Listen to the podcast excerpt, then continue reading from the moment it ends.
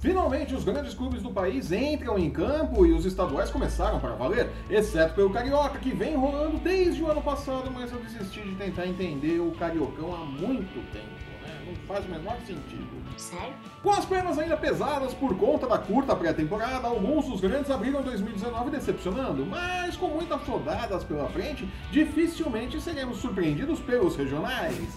Eu sou o Flávio Soares e estas são as minhas caneladas para o ganhador.com.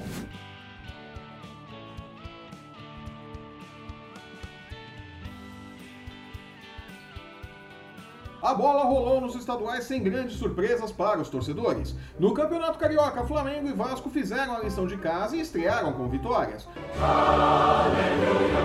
O Fluminense, por sua vez, empatou com o Volta Redonda, enquanto que o Botafogo jogou mal e perdeu de virada para Cabo Friense por 3 a 1 Teria sido melhor eu ver o filme do Pelé. Nada surpreendente, mesmo para o Botafogo, que tem sido uma marca registrada dos trabalhos do técnico Zé Ricardo, pegarem no tranco, né? Começa ruim, depois ele embala e vai, começa a dar resultado, né? Zé Ricardo é sempre assim, né? O louco tio. Pior mesmo é a situação do Fluminense, que estreou no melhor estilo Fernando Diniz, tentando manter a posse de bola com muitos toques, pouca ofensividade e saindo atrás no placar. O Volta Redonda abriu no primeiro tempo em cobrança de pênalti. Nossa! Por sorte, o Voltaço não aumentou no início do segundo tempo em outra cobrança de pênalti. Mas essa foi pra fora. Chutou, foi lá pro inferno a bola. A partir daí, o Fluminense mandou as favas do estilo Fernando Diniz e voltou ao bom e velho Bumba Meu Boi do desespero tricolor. Para conseguir pelo menos um empate que veio aos 42 minutos do segundo tempo. O suficiente para abafar as modestas vaias que vinham das arquibancadas após o apito final, mas não o bastante para impedir os protestos contra o presidente do clube. Situação que já é quase uma tradição nas laranjeiras, né? Tem presidente, somos todos oposição. Pessoas maldosas dizem que as apostas são para ver quem cai primeiro, Pedro Abade ou Fernando Diniz. Que maldade, né? Mesmo porque o Pedro Abate parece que já tem data aí pra eleição do Fluminense, né? Já tem data pra sair. Que maldade, que maldade. Sério? Em São Paulo, após rasgar a escalação titular do Santos, que ainda contava com o Bruno Henrique, atleta vendido horas antes para o Flamengo, Show me, mano. o técnico Jorge Sampaoli mudou a disposição tática do Peixe por duas vezes, enquanto tentava morder os cotovelos de raiva e viu o criticado meia Jean Mota ser o herói do jogo e marcar o gol que deu a primeira vitória santista sob o comando do Prof. Sampi. É pra glorificar de Pedres! Irritado e sem reforços, o técnico deve levar o Peixe até a fase de mata-mata da competição, se aguentar ficar no clube que muito lhe prometeu e nada entregou. É, sabe, o São Paulo vai durar, né? Quanto tempo dura a paciência do Jorge Sampaoli lá na Baixada Santista, né? Tá difícil. Jura? O São Paulo de André Jardini começou o Paulistão perdendo, conseguiu a virada e goleou o Mirassol depois que o zagueiro Leandro Amaro foi expulso. Um placar que encobre o fato de que o tricolor não empolgou, mas fez o que precisava fazer na estreia. Né? Não jogou tudo isso, mas foi lá e ganhou. É o que tem que fazer mesmo. Né? Então, fez a lição de casa. Mais do que fez o Palmeiras, que saiu na frente e preguiçoso tomou o empate do Red Bull Brasil e somou apenas um pontinho na estreia do Paulistão.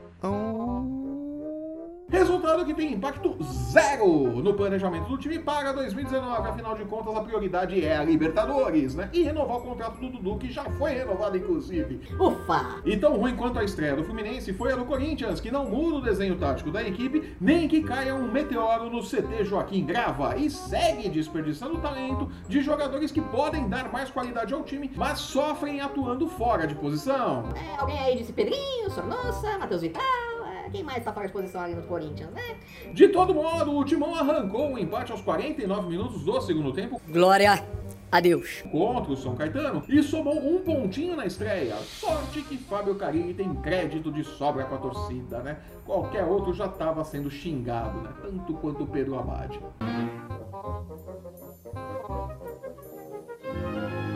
No Gauchão, nenhuma novidade. Grêmio e Internacional estrearam com vitória e deverão estar na fase decisiva da competição, onde o bicho pega de verdade no Rio Grande do Sul.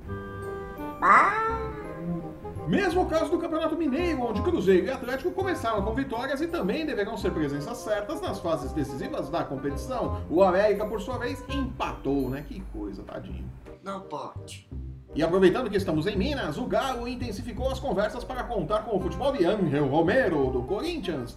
O atleta já pode assinar um pré-contrato com outro clube, mas os mineiros querem entrar em acordo com os paulistas para que o paraguaio apresente-se imediatamente em Minas, mas não é só no final do ano. Para isso, Luan, o atacante do Atlético, deverá ser envolvido no negócio, né? O Luan que é aí um pedido do Fábio Carilli, né? Sério? O Timão também corre atrás de Guilherme Arana, lateral esquerdo que não emplacou na Espanha e tenta também repatriar Romarinho, que está no futebol árabe, né? Vamos ficar de olho nisso daí, né? Na Vila Belmiro, a novidade é o goleiro Everson, que estava no Ceará. O atleta chega para ser uma sombra ao titular Vanderlei e para acalmar os nervos de Jorge Sampaoli, que vê o Peixe perder jogador atrás de jogador e não contratar ninguém, né? Que coisa! Não é fácil ser técnico do Brasil e São Paulo tá vendo isso. Ele achava que era ruim controlar a Argentina com Mascherano, né?